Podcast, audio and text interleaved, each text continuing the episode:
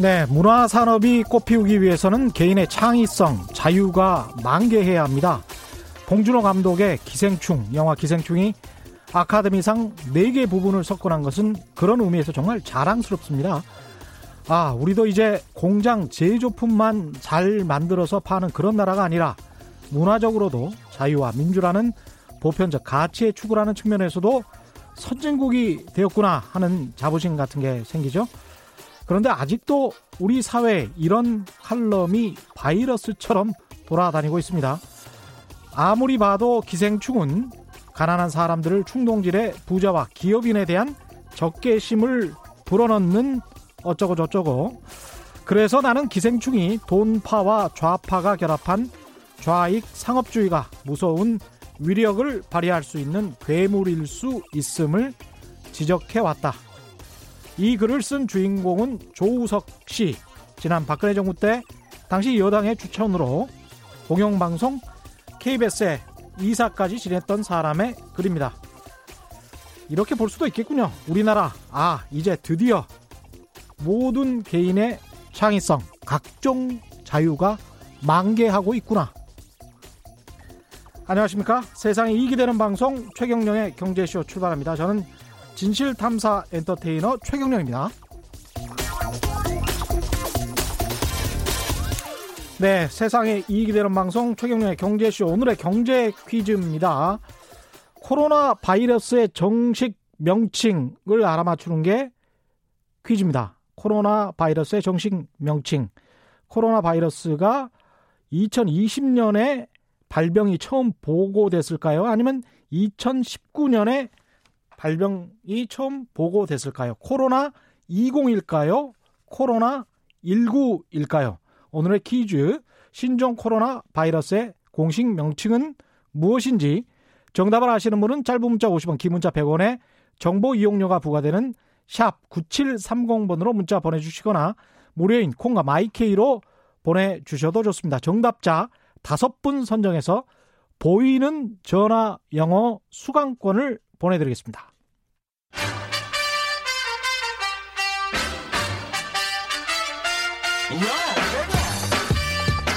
최경영이 원하는 건 오직 정의. 경제 정의를 향해 여러 걸음 깊이 들어갑니다. 최경영의 경제 쇼. 네, 경제 핫 이슈 시간이죠. 코로나19와 중국 경제에 대해서는 이분과 빨리 이야기를 나눴어야 했는데 워낙 바쁘신 분이라 초기에 전화 통화만 잠깐 하고 이제야 스튜디오에 모셨습니다. 반갑습니다. 전병서 중국 경제금융연구소 소장 나오셨습니다. 안녕하십니까? 안녕하세요. 예. 지금 코로나19와 관련해서 중국의 확진자가 발표가 됐는데 하루 만에 뭐 만 명이 넘게 증가를 했습니다. 이거는 어떻게 이 확진을 하는 기준이 바뀌어서 그런 거죠? 그렇습니다. 뭐 예. 정부는 뭐 배우지만 이 까마귀 날자 배 떨어졌다 예. 그렇게 얘기하고 싶은데 예. 관객들이 볼 때는 이건 확실하게 배나무 밑에서 갖고 쳤었다. 그래서 어떻게 이게 예. 13,000 명이 하루에 더 늘어날 수 있냐. 그렇죠. 예. 그래서 이제 정부의 그 후베이성 지방정부의 설명은 음. 엄격하게 기준을 적용해다가 보니까 이게 음. 이제 숫자가 줄어들었다는 거고 예. 다른 성은 이제 그렇지 않았다는 거죠. 예. 그래서 다른 성과 이 통일된 기준으로 하다가 보니까 하루에 아. 그래서 포함이 안 됐던 게 13,000명이 추가된 거다. 그래서 이것은 일과성이다. 그래서 기발생한 것이기 그렇군요. 때문에 이제 그렇게 설명을 하고 있죠. 각각 성마다 지방자치단체마다 자치단체라고 볼 수는 없겠죠. 중국 정부가 그렇죠. 근데 이제 그 중국처럼 거대한 어떤 일당 공산당 독재 국가에서 각 정부 가 자치 성마다 이렇게 기준이 달랐다는 것도 좀 해명이 궁 색하네요. 어떻게 보면. 각 성이 다 다른 건 아니요. 예. 아니고요. 다른 성은 다 똑같았고 예. 후베이 성만 후베이 성만 이제 그 기준을 아주 엄격하게 적용을 했다는 거죠. 그것은 이제 아. 후베이 성이 갑자기 환자 수가 너무 크게 발생을 했기 때문에 예. 그것을 좀 낮추고 싶은 숨기고 싶은 의도가 있었던 것이죠. 이걸 뭐 저 나쁘게 보면 중국 정부의 축소 의혹으로 볼 수도 있고 좋게 보면 지방 정부의 축소 의혹이라고 봐야 되겠죠. 아, 지방 정부의 축소 의혹. 예. 좋게 보면 어떻게 보면 이제 과학적 기준이 그만큼 헛갈린다.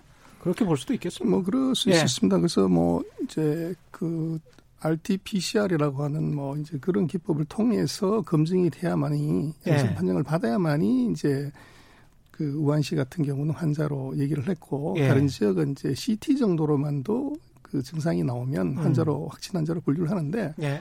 다른 지역들 같은 경우는 통상적으로 이런 정도의 환자들이 한 30에서 50%가 확진 환자로 그대로 전이되는 이제 확률이 있어서 예. 그걸 다 이제 확진 환자로 잡았다는 거죠. 그래서 이것은 뭐 그렇군요. 뭐 우한시하고 후베이 성이 음. 어떻게 보면은 너무 갑작스럽게 당한 일이기 때문에 숫자가 너무 커지는 것을 음. 조금 두려워해서 음. 그런 숫자를 예, 좀 네. 낮췄다 네. 그렇게 보는 게 맞을 것 같습니다. 지금 상황은 그러면 어떻게 판단해야 될까요? 지금 병이 전염병이 확산되고 있는 거라고 봐야 될까요? 아니면 중국 정부가 효과적으로 저지를 했다 이렇게 봐야 될까요? 음, 우한하고 후베이성은 확산 일로에 있고요. 예. 여타 지역의 경우는 안정기라고 볼 수 있습니다. 아, 그렇군요. 그래서 예. 중국의 31개 성 중에서 후베이 성 한 개를 제외한 음. 나머지 성들 중에서 이제 사망자는 한 21개 성에서 뭐 나왔는데 다 합쳐도 한 50명 내외 정도밖에 되지 않습니다. 예. 그리고 이제 또 뭐 전 세계 지금 27개 나라에 이 그 확진자가 나왔지만 예. 거기서 사망자는 단 두 명밖에 음. 나오질 않았고요. 예. 그러면 이 우베이성 빼놓고 다른 지역은 예. 급작스런 확산이나 또 그 많은 숫자의 사망자가 나오지 않았다는 거죠. 음. 그래서 이런 확산은 이것은 후베이성 특히 우한시 같은 경우가 뭐 지금 후베이성이 전체 사망자의 97% 가까이 거기서 나오고 있고 예. 거기에 이제 90% 가까이가 이 우한시 한개 도시이기 때문에 그 지역에 국한돼서는 확산 나머지 지역은 이제 안정기에 있다 이렇게 볼 수가 있을 것 같습니다. 이게 일단 시진핑 주석이 후베이성과 우한시의 당 서기를 교체했는데 이거는 민심 달래기용 이렇게 볼 수 있을까요? 그러면? 그래서 뭐 전쟁 중에 음. 장수를 바꾼다는 것은 예. 이건 굉장히 이례적인데요. 예. 그래서 뭐 두 가지로 해석할 수 있는 것이 이게 너무 심각해서 바꿨다. 네. 그래서 사태 수습이 안 돼서 바꿨다고 생각할 수도 있고 또 이제 뭐 경기에서 잠깐 휴식 시간 음. 숨을 돌릴 만한 여유가 생겼기 때문에 예. 이제 이 새로운 경공격을 하기 위해서 방역을 하기 위해서 바꿨다 어. 그렇게 볼 수가 있는데 지금 그 이 환자들을 놓고 보면 뭐 먼저 이제 관찰자를 정하고 예. 관찰해야 될 그다음에 접촉 대상자를 확정을 짓고 음. 그다음번에 확진자, 사망자 요런 단계를 거칩니다. 예. 근데 좀 다행스러운 것은 지금 그 확진자하고 사망자 숫자는 이제 늘고 있지만 관찰자나 접촉자의 숫자들은 이것은 이제 줄어들고 있어요. 그렇군요. 그래서 예. 이제 그게 굉장히 그 다행스러운 얘기인데 음. 발병지에서만 그 국한된 지역에서는 병이 오히려 모여 있기 때문에 더 빨리 이제 확산되는 이제 이런 예. 추세를 보이고 있지만 다른 지역의 경우는 이것이 상당 부분 통제가 먹히고 있다 그렇게 음. 볼 수가 있을 것 같아요. 중국이 또 워낙 넓기도 하고 그래서 어떻게 이후 상황이 전개될지는 모르겠습니다. 근데 이게 일단은 그 기업 쪽 경제 쪽으로 어떤 영향을 미치고 있는지 중국 상황을 먼저 좀 파악을 해봐야 될 것 같은데 후베이성 같은 경우는 기업들 업무 재개일을 20일로 더 미룬 거죠. 어 그렇습니다. 예. 그래서 음, 원래 2월 3일 정도에 그 춘절 휴가 끝나고 바로 이제 조업을 개시하는 걸로 돼 있었지만 예. 거의 한 20개 가까운 성들은 2월 10일에 수업을 재개하는 걸로 했었고 예. 나머지 한 5개 성들은 이제 15일, 17일 뭐 이렇게 뒤로 잡았습니다. 근데 지금 문제는 그 모든 성에서 다가 이제 인구 이동 통제를 위해서 음. 그 다른 지역에서 온 사람 꼭 우한이나 예. 후베이에서 온 사람이 아니더라도 예. 다른 지역에서 또는 외국에 온 사람들도 반드시 14일에 음. 격리기를 음. 무조건 적용을 하기 때문에 그렇군요. 이 예. 10일에 도착을 했다고 하더라도 음. 바로 조업에 참여할 수 있는 것이 아니라 14일 뒤인 24일에 조업을 시작할 수 있는 것이죠. 2월 24일. 그렇죠. 예. 그래서 대체적으로 이제 실제적으로 10일에 조업을 재개했다고 하지만 정상적인 아마 생산 활동은 거기다 14일을 더한 이제 25일 정도 그 내외쯤에 이게 이 정상화될 가능성이 높아 보입니다. 그러면 중국 전체가 어떻게 보면 공장이 정상화되고 그런 기간은 뭐 3월 초나 뭐 2월 말 예. 2말 3초라고 봐야 되겠죠.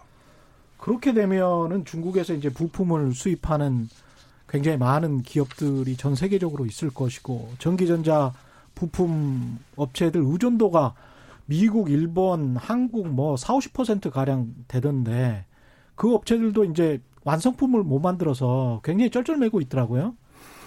그렇습니다. 예. 지금 뭐 IT 같은 경우는 뭐 IT라고 하면 이제 단말기 쪽으로 보면 핸드폰, 노트북, 디지털 TV 요 예. 3대 품목인데 이것이 전 세계에서 중국이 생산하는 비율이 60%에서 한 90% 가까이 됩니다. 예. 그래서 우리도 그렇습니다만 노트북 같은 경우는 뭐 한국에서는 모든 노트북을 중국에서 만들죠. 예. 그래서 이 미국이든 한국이든 이 IT 기기의 그 부품 조달이 안 되면 음. 이것은 이제 생산 자체가 안 되는 문제가 생기고요. 예. 그리고 우리도 뭐 경기가 나쁘다고 그러지만 수출이 좋아지는 것에 큰 기대가 반도체였습니다. 그렇죠. 그래서 중국으로의 반도체가 이게 중요한데 중국이 전 세계 반도체 소비의 거의 63% 가까이를 차지를 합니다. 그래서 반도체 소비의 63%. 그렇죠. 그래서 노트북이나 핸드폰이나 디지털 TV를 중국이 60%에서 90% 만들기 때문에 야. 그게 이제 문제가 되는데 예.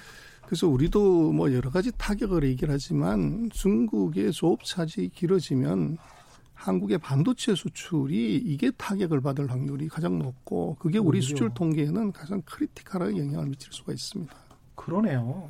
이게 지금 중소기업들도 굉장히 걱정이고 그래서 당장 정부가 뭔가를 좀 해줘야 된다 그런 이야기들도 많이 나오고 있고 어떤 분은 저에게 이제 이런 제보를 해, 해 오셨어요. 국내 중소기업 부품 업체들 같은 경우에 중국으로 들어오는 공급이 차질을 빚다 보니까 조달청에 납품하는 완성품들도 지금 그 납기를 못 맞출 가능성이 높다. 그래서 정부 조달 부품 저 같은 경우는 조금 먼저 돈을 지급을 하고 나중에 납기를 좀 연기를 해줘서 우리나라 중소기업을 좀 보호해주는 그런 조치가 정부가 좀 필요한 것 아니냐. 그 말을 좀 방송에서 꼭 좀 해달라. 이런 이야기를 좀 하더라고요. 근데 대기업 같은 경우도 좀 문제가 있을 수가 있는 거네요, 이게. 그렇습니다. 지금 음. 뭐 이제 많은 언론에서 또 전문가들이 이 특히 한국 같은 경우는 자동차 회사 하나가 그 전장품 하나가 안 들어와서 예. 전체 공장을 세우는 이런 문제 때문에 글로벌 supply chain에 이제 문제가 있다. 뭐 글로벌 공급망의 위기다 이렇게 얘기를 하는데 지금 우리로서는 이것은 글로벌 공급망의 위기가 아니라 예. 이 기업들의 일시적인 어떻게 보면 이제 자금 경색을 막아줘야 되는 음. 이제 그런 시기인 것 같아요. 그래서 자금 경색을 막아줘야 그렇습니다. 예. 그게 뭐 중국이 2월 말 3, 2말 3초까지 조업 재개가 정상화되지 않으면 우리는 예. 거기서 다시 부품을 들여오기 때문에 음. 우리는 이제 3월 중순 넘어가야 또는 뭐 조금 더 악화되면 하순까지 가야 된다고 보면 거의 이제 한 달 반, 두 달 가까운 시간에 공백이 생기고. 예. 근데 이 공백에서 이제 자세히 보면 이것이 중국의 공장이 파괴됐거나 뭐 기계가 문제가 됐다 그러면 이것은 supply chain에 문제가 있습니다. 그건 이건 그건 아니고 그건 아니죠. 정부가 2주 동안 음. 이것을 조업을 이것을 이제 바이러스 감염을 막기 위해서 중단을 한 것이고서 이것을 풀게 되면 바로 가동이 되는 것이기 때문에 예. 이건 이제 마찰적인 요소라는 거죠. 그래서 예. 그때 이제 뭐 자금력이 약하거나 이런 기업들은 음. 두달 뒤면 정상화되지만 그때를 못 견디면 그렇습니다. 이제 쓰러질 수 있는 가능성이 있고 그걸 이제 정부가 막아주는 것, 음. 또 이제 금융기관이 도와주는 것, 예. 그게 이제 국가가 뭐 이 위기에 처했을 때 국가나 또 금융기관들이 해야 될 일이라고 생각이 됩니다. 그렇죠. 좀 유연하게 정책을 폈으면 좋을 것 같습니다. 우리나라 기업에 미칠 타격과 관련해서 자동차 이야기 많이 하지 않습니까? 어, 지금 이제 중국이요. 예. 그 1인당 소득 만 달러짜리에 가난한 나라다 이렇게 뭐 자동차 산업은 그렇게 보면 안 되고요. 예. 작년에도 거의 2,550만 대, 2,600만 대. 음. 뭐 2018년 같은 경우는 2,800만 대 자동차를 사는 최대 최대 자동차 시장이에요. 예. 그래서 미국이 한 1,700만 대 사는데 중국이 그보다 한 1,000만 대를 더 사는 시장이고. 아. 엄청나게 성장했군요. 그렇습니다. 그동안에. 그래서 지금 중국의 소비 중에서 내구재 중에서 한 26%에서 28%가 자동차 구매입니다. 음. 그래서 이 자동차 소비가 결국은 중국 내수 경기의 바로미터라고 볼 수가 있어요. 예. 그래서 지금 1월 달 같은 경우에 중국의 자동차 판매가 뭐 당초 예상은 작년이 마이너스 나왔기 때문에 음. 기업들이 프로모션도 하고 하니까 이제 플러스로 돌아설 거다 이렇게 봤는데 예. 1월 달에 그25% 정도 마이너스가 나왔고 예. 또뭐 최근에 보면 이제 테슬라라고 전기 자동차의 이제 세계적인 브랜드가 주가도 뭐 폭등을 하고 있었지만 이 전기차의 중국 매출액이 50%가 줄었습니다. 아이고. 그래서 이제 이것이 사실은 뭐 지금 같은 상황에서는 도로가 통제되고 외출이 불가한 상황이기 때문에 차가 있어도 탈 수도 없고 그렇죠. 차를 사두고 이제 운전을 못하는 상황이기 때문에 이런 상황에서 누가 차를 사겠어요? 그렇습니다. 그래서 이것이 이제 자동차의 그 구매나 판매에 있어서는 굉장히 이제 치명적 영향을 줄 수가 있고 예. 그래서 그것이 이제 언제 회복이 될 거냐는 것들은 이건 뭐 시기에 따라 달라지겠죠. 음. 그래서 우리는 또 뭐 자동차에 대한 의존도가 높고 음. 그래서 그 중국의 매크로의 환경을 정말 우리가 잘 모니터링 해야 될 것 같습니다. 그렇군요. 이게 현대차, 기아차에도 큰 영향을 미칠 것 같고 중국이 그렇게 커져 있는지 이게 지금 정확하게 말씀을 해주시니까 미국보다 자동차 소비가 더 많고 천만 대가 더 많습니다. 야. 그래서 지금 중국은요. 예.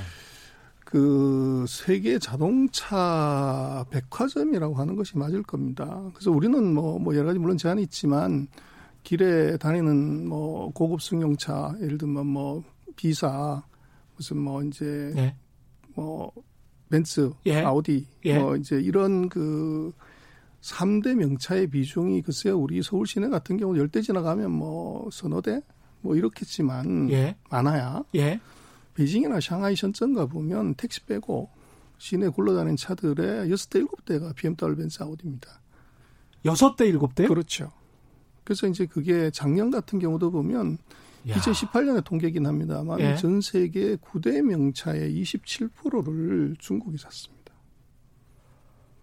엄청나군요. 엄청난 시장이네요, 정말. 그래서 우리는 예. 우리가 1인당 소득 3만 2천 달러에 이제 뭐 선진국이다 이렇게 생각을 하고 중국은 인당 소득 만 달러에 가는 그렇죠. 나라 이렇게 생각하지만 예.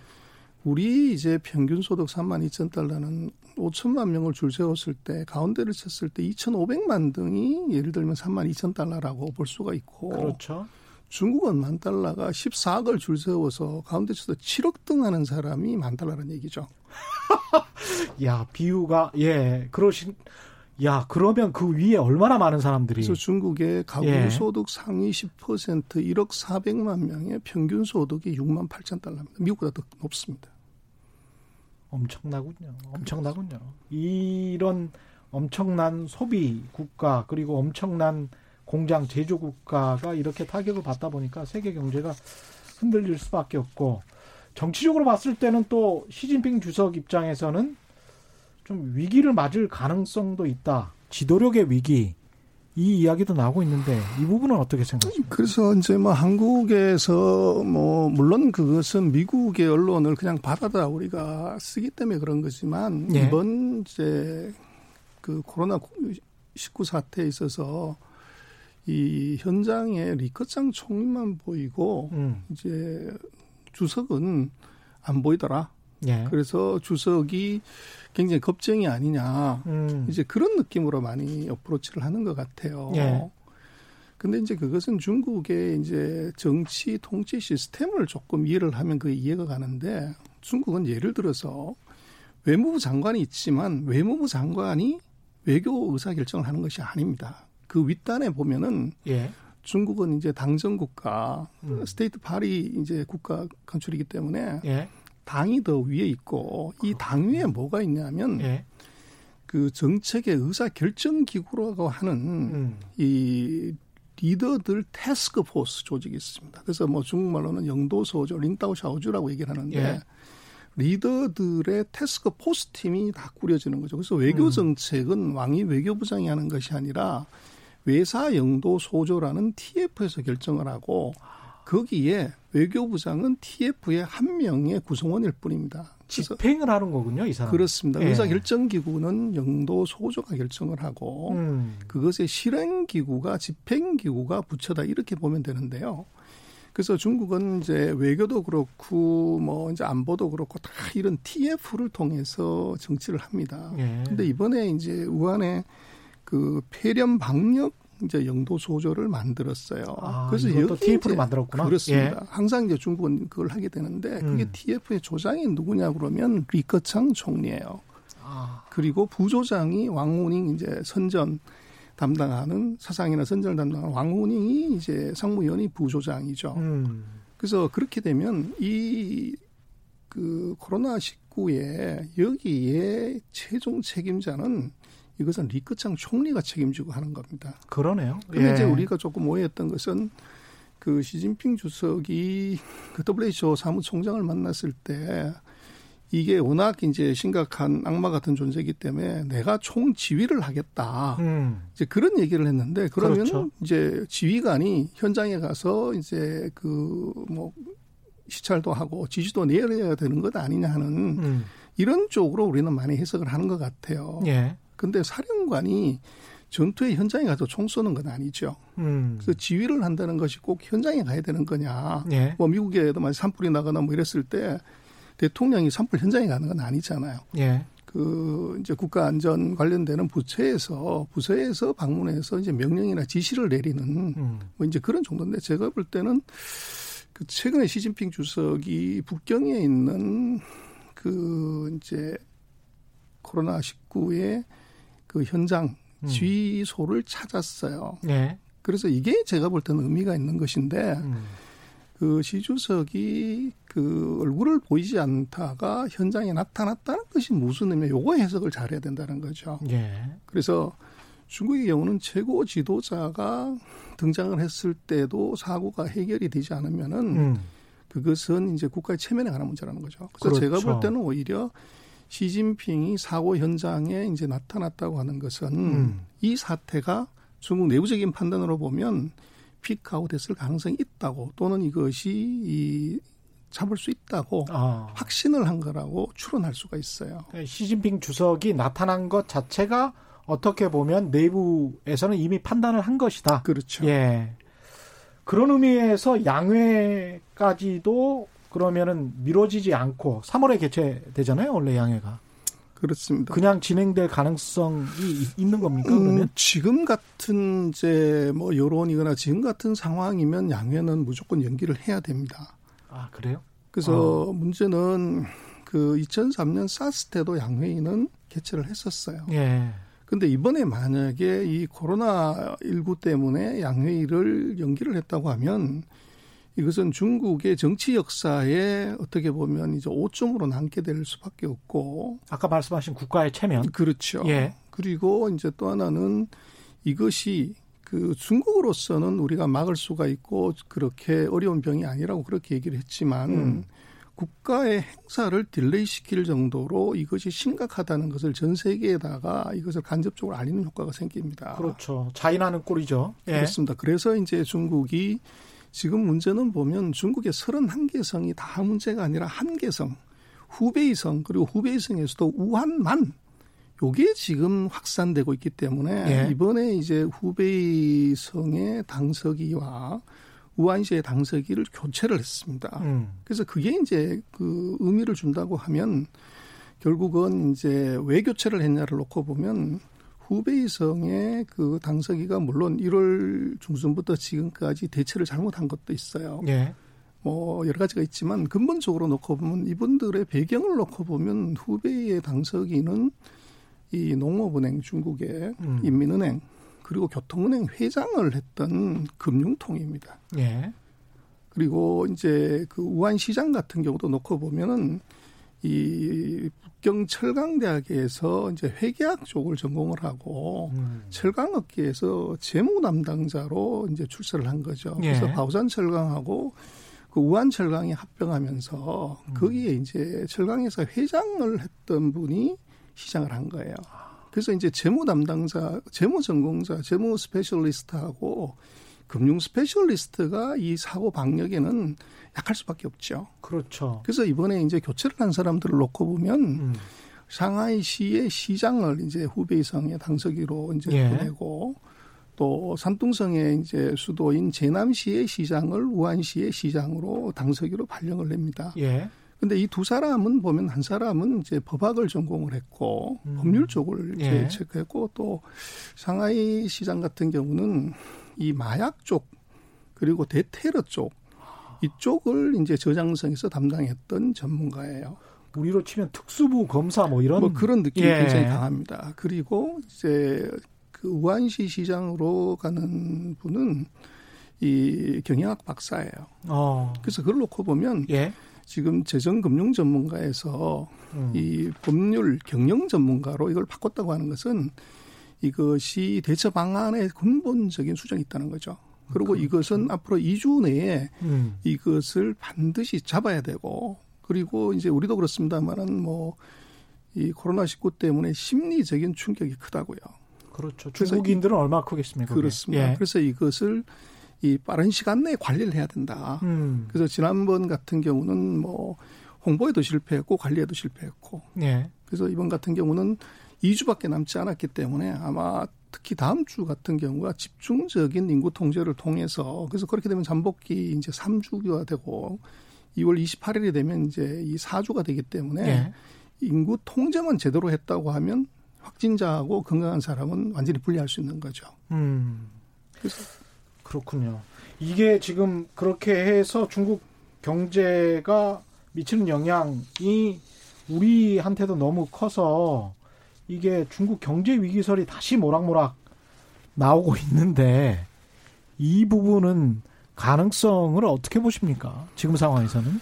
그래서 이제 우리가 뭐 아무래도 상황이 나쁘면 좀 비관적으로 보게 돼요. 예. 되는데 중국이 연간으로 그 한 6% 성장을 한다고 하면 기여도로 보면 11을 나누면 이제 한 달에 한 0.5% 정도 그렇죠. GDP 예. 기여도예요. 예. 그래서 이게 이제 어느 정도까지 이게 지속이 되냐가 중요한데 음. 만약에 2월 28일까지 정말 끝낼 수 있다고 하면 음. GDP는 뭐 1월 달에 한 절반 정도밖에 일을 못 했으니까 그러면 0.75% 정도가 마이너스가 될 거고 그렇게 되네요. 예. 그리고 3월 달에도 이제 여파가 길어서 이제 장사를 못 하고 음. 4월 달에 가 가지고 한 절반밖에 못 했다고 하면은 예. 대략 한 1.5% 정도의 이 GDP 감소 효과가 있는 거죠. 그렇게 계산이 됩니다. 예를 예. 들면 예. 그리고 지금 이제 이게 이 바이러스의 특징이 보면 지난번 사스가 굉장히 공포스러웠는데 음. 그것이 북경으로 이제 전파되는 바람에 중국 전역이 혼비백산을 했지만 북경에서 많은 노력도 했지만 5월 달이 되면서 이게 사스가 사그러들고 6, 7월에는 없어져요. 예. 그래서 그걸 이제 놓고 보면 베이징의 온도가 한 25도 정도로 올라가는 시기가 5월이에요. 예. 그래서 지금 우한 같은 경우는 베이징보다 1000km 이상 남쪽에 있기 때문에 음. 그 제가 보니까 우한의 평균 온도가 4월이면 25도로 올라가요. 그러면 이번 같은 경우는 이것이 바이러스가 정말 변종이 아니라면 예. 아마 이게 사스와 같은 결이라고 하면 음. 그러니까 우한 같은 경우도 4월을 넘기지는 않을 가능성이 높다. 우리보다 거기가 위도가 좀 낮나 봅니다. 뭐 거의 우한 쪽이 할 겁니다. 예. 예. 근데 우리보다는 조금, 조금 낮은 쪽입니다. 예. 예. 서울보다는 훨씬 낮습니다. 그렇죠. 서울보다는 낮죠. 그렇습니다. 그러니까 좀 따뜻한 쪽이네요. 그렇죠. 예. 그래서 그렇게 보면 이제 4월 정도까지라고 보면은 한 1점 비관적으로 보더라도 GDP가 한 1.5에서 1점 최악에도 1.75 정도가 음. 이제 꺾어지는데 그렇게 되면 중국이 당초에 한 6% GDP를 목표로 이제 잡고 있는데 그러면 4.5, 4.25까지도 떨어질 수가 있죠. 그렇죠. 그래서 그렇게 되면 이제 샥이 큰데 음. 문제는 중국이 이제 그 중앙 집권제의 일당 독재 국가이기 때문에 이 사회 통제력 플러스 그 사회 자원 동원력이 서방이 생각하는 것과는 다른 차원의 예. 동원력이 있다는 거예요. 음. 그래서 2009년에 글로벌 금융위기가 터졌을 때 GDP가 15.4%에서 한 방에 6.2%로 거의 3분의 1 토막이 납니다. 예. 그랬을 때 이제 원자부 총리가 어떻게 했냐면 이 4조 위안을 퍼넣어가지고 바로 GDP를 12% 올렸습니다. 그래서 이제 그런 이 경험이나 전례가 있고 예. 지금 뭐 말씀하셨지만 한국도 이제 기업들의 자금 경색이 가장 음. 이제 어렵고 뭐 돈만 있으면 기업이 한 달이나 두 달 뭐 이렇게 쉬는 거에 견딜 수가 있죠. 그렇죠. 버티게도 할 수 있죠. 그렇죠. 예. 그래서 중국은 지금 그 금리를 내리거나 또는 세금을 깎아주거나 음. 또는 자금 지원을 할 수 있는 방안을 재정 금융 감세 정책을 동시에 쓸 것 같은데 예. 지금 중국은 예금이 한 190조 정도 됩니다. 이민폐로.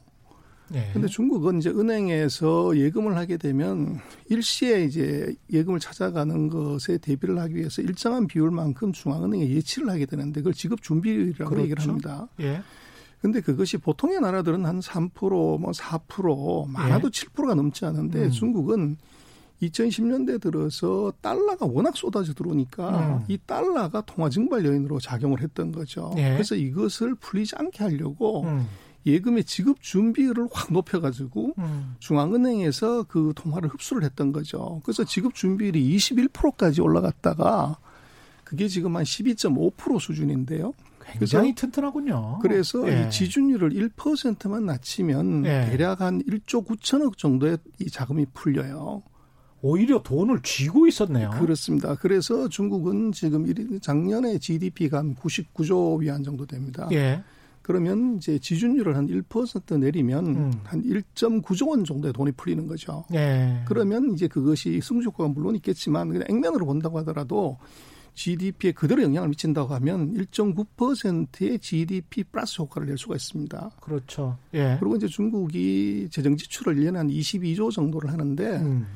뭐 중국은 이제 재정 적자가 한 3% 됩니다. 음. 미국은 많이 가서 6% 이상으로 적자를 내는데 예.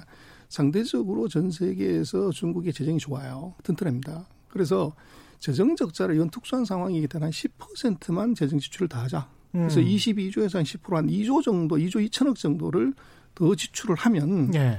100조 GDP에 정부 지출이 2조 2천 들어가면 GDP가 2.2%더 늘어나는 효과가 있는 거죠. 야. 그래서 제가 볼 때는 지금 중국의 이번 코로나19 사태를 이걸 갖고서 중국의 경제 위기가 온다는 건 넌센스고요. 정부가 이게 갖고 있는 수단이 음. 재정, 금융, 통화 이쪽에서 룸이 충분히 있어서 아마 이 중국 경제는 이것이 이 사태가 심각하면 심각한 만큼 부위턴할 가능성이 높다. 완전히 급격하게 올라갈 가능성도 더 있다. 더 세게 이 부양책을 써버리는 거죠. 음. 그리고 이제 그 내부적인 이유가 또 하나가 있는데 우리는 예. 이제 중국이 정상적인 경우라면 그런 음. 국가이기 때문에 성장률을 낮춰야 되는데 중국은 1921년에 공산당을 만들면서 100년의 약속을 했어요. 100년 예. 뒤에 우리가 뭘 하겠다는 거를 정했는데 국가의 100년 대계죠. 예. 그게 2021년인데 2020년에 중국은 중진국 건설을 하겠다는 목표를 세웠어요. 예. 근데 사회주의 국가이기 때문에 이걸 수치 목표를 제시하는데 음. 2020년 GDP가 2010년 GDP의 두 배가 되고 인당 소득이 음. 만 달러 넘어가는 것. 그래서 지금 2019년까지의 중국의 GDP를 이제 달성한 걸 빼면은 2020년에 한 5.5에서 6.1 정도 사이의 GDP를 달성을 해야 네. 중국의 100년의 목표가 달성이 돼요. 음. 그렇다 그러면 시진핑 주석은 이 목표를 달성하게 되면 100년의 약속을 국민들과 지킨 주석이 되는 것이고 그렇죠. 이 코로나19 사태 때문에 이것을 못 지켰다 그러면 음. 100년의 약속을 저버린 이제 지도자로 낙인이 찍힐 가능성이 높죠. 예. 그랬을 때 이제 이 최고 지도자가 어떤 의사결정을 할 거냐. 그거는 음. 명약 관화합니다. 그래서 이번에 코로나 사태의 경우는 이제 중국의 그런 정치적인 상황 또 중국이 가지고 있는 재정 금융 감세의 능력을 감안하면 이것이 경제 위기로 온다고 하는 것은 조금 과한 것 같고 예. 오히려 예. 이것이 V턴을 대규모의 경기 부양책이 언제 나오고 그것이 어떻게 나올 것인지 이제 그걸 잘 봐야 될 것 같습니다. 야, 이게 오히려 이 상황에서 골이 깊으면 또 우리가 높아 산이 높다 이런 그렇습니다. 이야기를 많이 하잖아요. 그래서 네.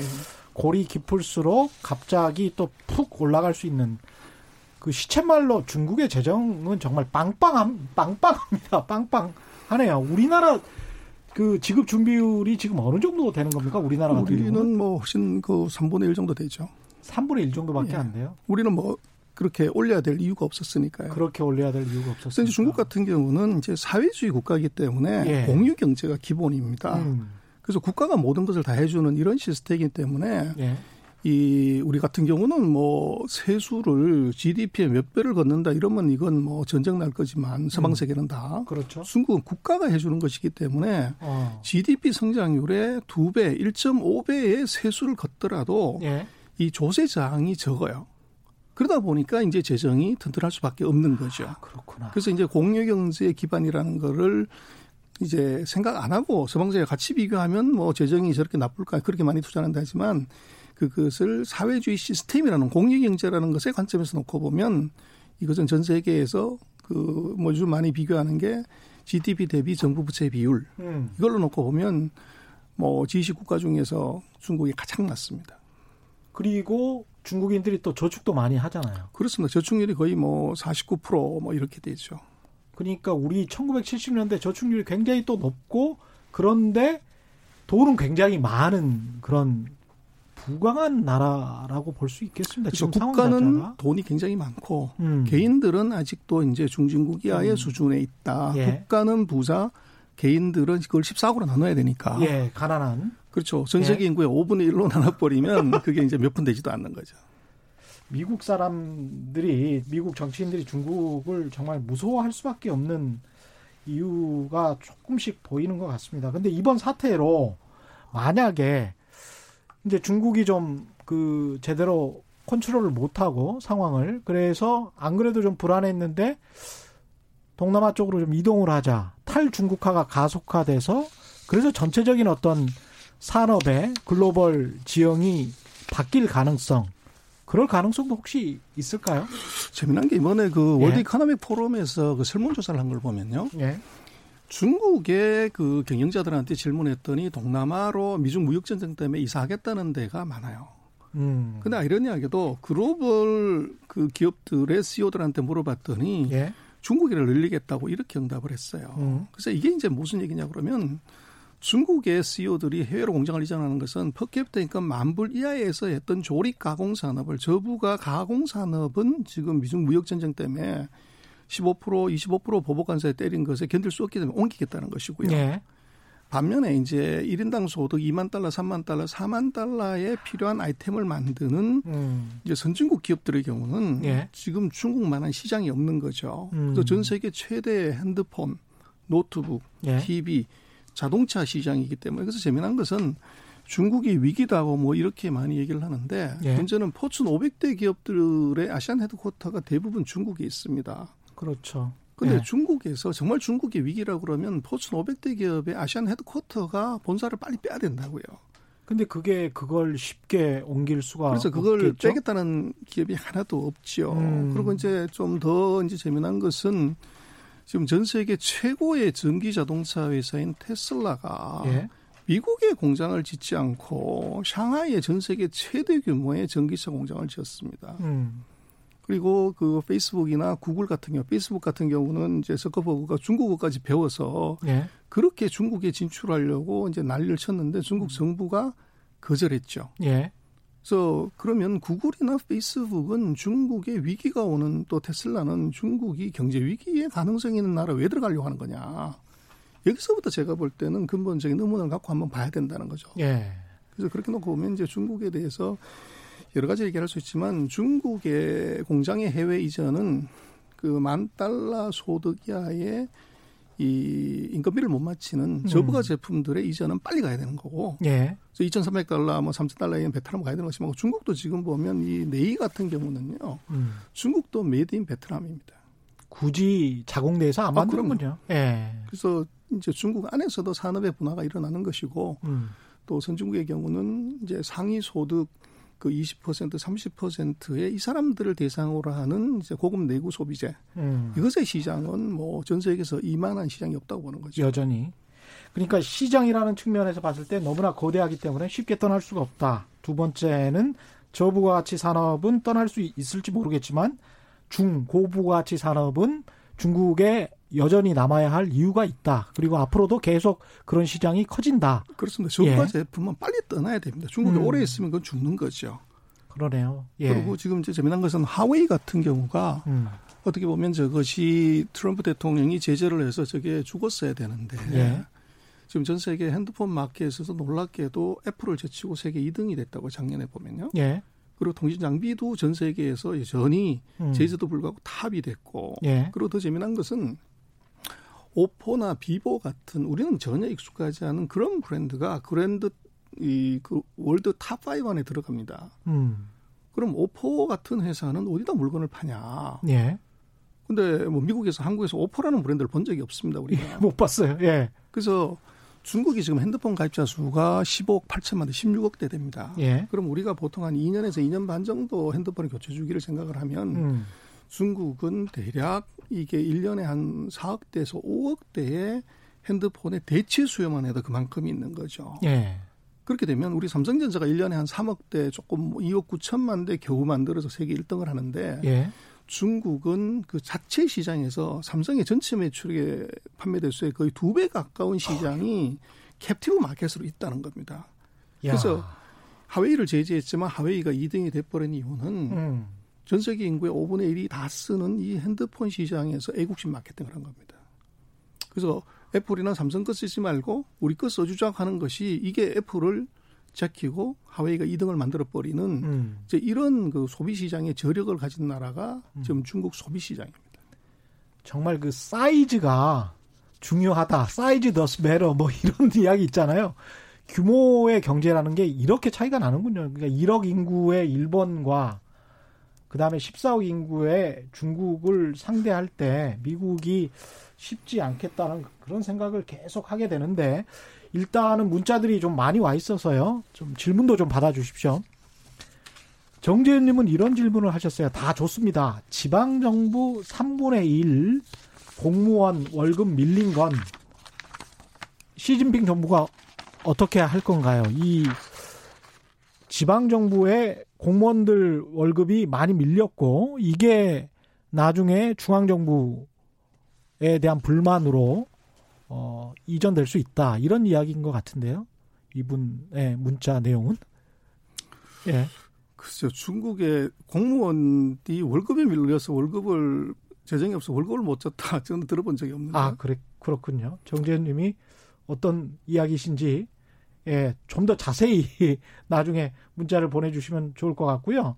최종옥님은 그런 중국을 우습게 보고 못 사는 나라라고 생각하는 우리 일부 국민들이 아직도 많죠. 중국을 잘 몰라서 중국의 향후 잠재력을 못 느끼는 거죠. 이런 말씀을 해 주셨습니다.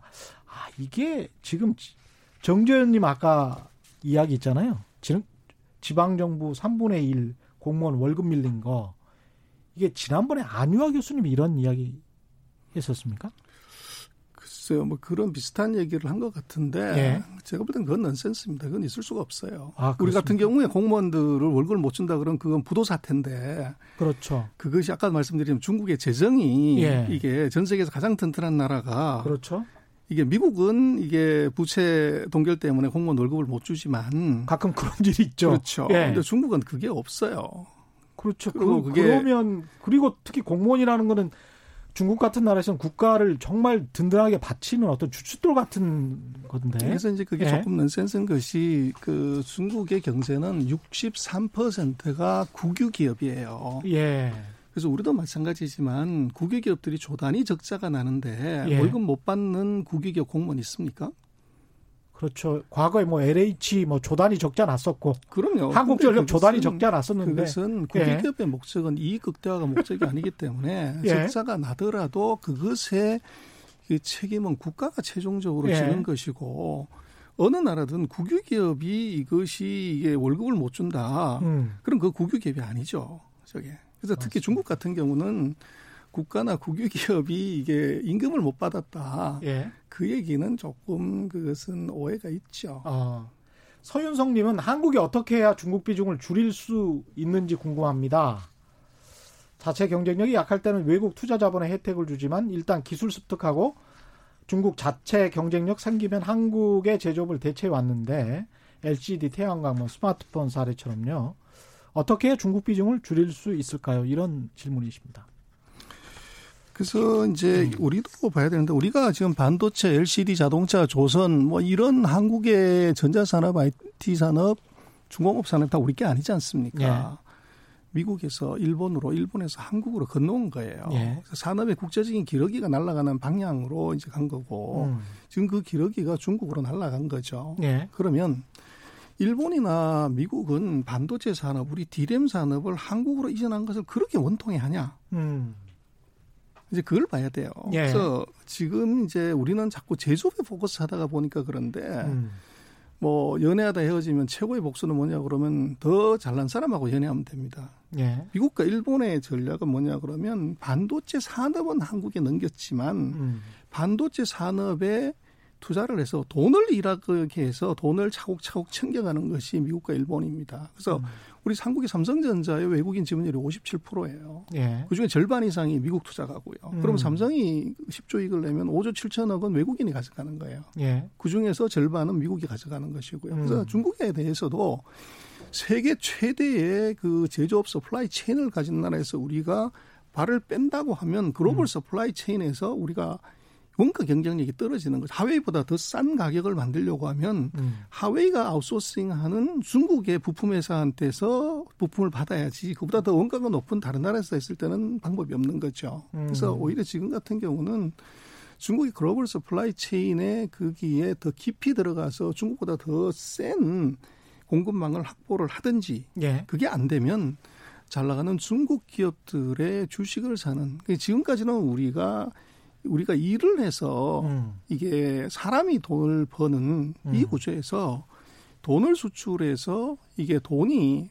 잘 나가는 중국 기업의 이 자본을 음. 거기에 쉐어링하면서 프라핏 쉐어하는 구조. 음. 그게 진정한 이 비즈니스 모델이죠. 그래서 한국의 경우는 제가 볼 때는 전략을 조금 제조업에만 포커스하지 말고 음. 이제는 그 돈을 일하게 하는 방향 음. 이걸로 바꿔가야 됩니다. 미국도 마찬가지고 일본도 마찬가지죠. 그렇죠. 미국과 네. 일본이 뭐 제조업이 다 없어졌는데 음. 망했냐? 음. 오히려 더 잘 먹고 잘 사는 이유는 한국에 음. 잘 나가는 핵심 기업의 이 지분 확보한 거죠. 그래서 우리도 이제는 92년부터 그 사이에 거의 뭐 긴 시간 동안 이 해외 투자가들을 봐왔으면서 음. 그걸 반면 교사해서 우리도 중국에 그 전략을 써야 됩니다.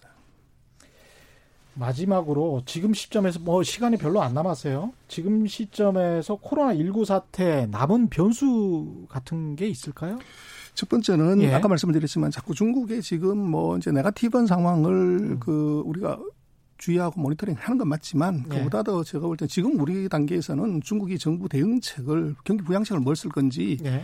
요거를 면밀하게 보고 거기서 음. 우리가 챙길 게 뭐냐 이거 음. 지금 연구해야 되고요. 두 번째는 중국이 아마 이번에 이 경기 부양책 중에서 중요한 것 하나는 SOC 투자가 될 겁니다. 예. 그래서 의료 보건 시스템, 응급 이제 그 방역 시스템, 뭐 음. 뭐 병원 시스템 여기에 대한 엄청난 투자가 이루어질 수밖에 없는 거죠. 그래서 우리가 그런 한국의 의료나 바이오 제약 산업이 이제 중국의 저런 위기 상황에서 우리가 어떤 기회를 잡을 수 있는 건가 어. 요거를 조금 이제 가질 필요가 있고 그리고 예. 마지막으로 하나는 조금 우리가 전략적으로 생각을 해봐야 되는데요.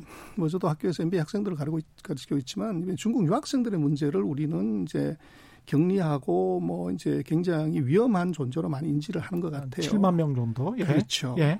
근데 한국에 온 저 7만 명이 음. 진정한 한국의 팬들이라고요. 한국이 좋아서 공부하러 온 사람들인데 그렇습니다. 이 사람들을 예. 이번에 우리가 잘못 다루면은 음. 이 NT한 7만 명으로 바뀔 수가 있습니다. 한국말을 할 줄 아는. 그러네. 예. 그래서 지금 우리는 뭐 음. 격리시켜서 뭐 하는 꼭 그런 어떤 이제 이 그런 느낌으로 접근하지만 그게 아니라 일본의 경우를 벤치마크할 필요가 있어요. 음. 일본이 사태가 터졌을 때 예. 물론 이제 정치적인 립스 없었지만 중국 관광객 와라. 어. 오더라도 우리는 국적도 묻지 않고 이름도 묻지 않고 다 치료해 줄게. 예. 그런 얘기를 했었어요. 예. 그게 이제 엄청난 박수를 받았는데 제가 볼 때는 음. 지금 중국에서 이번 환자들을 놓고 보면 죽은 사람들이 보면 다 50대, 60대들이에요. 네. 근데 한국에 오는 우리 유학생들은 대부분 20대들을 건장한 친구들이고 그렇죠. 감염의 위험이 굉장히 낮아요. 음. 그래서 제가 볼 때는 네. 중국의 유학생들에 대해서는 우리가 네. 조금 다른 관점으로 보고 있습니다. 예, 오늘은 여기까지 해야 되겠습니다. 지금까지 전병석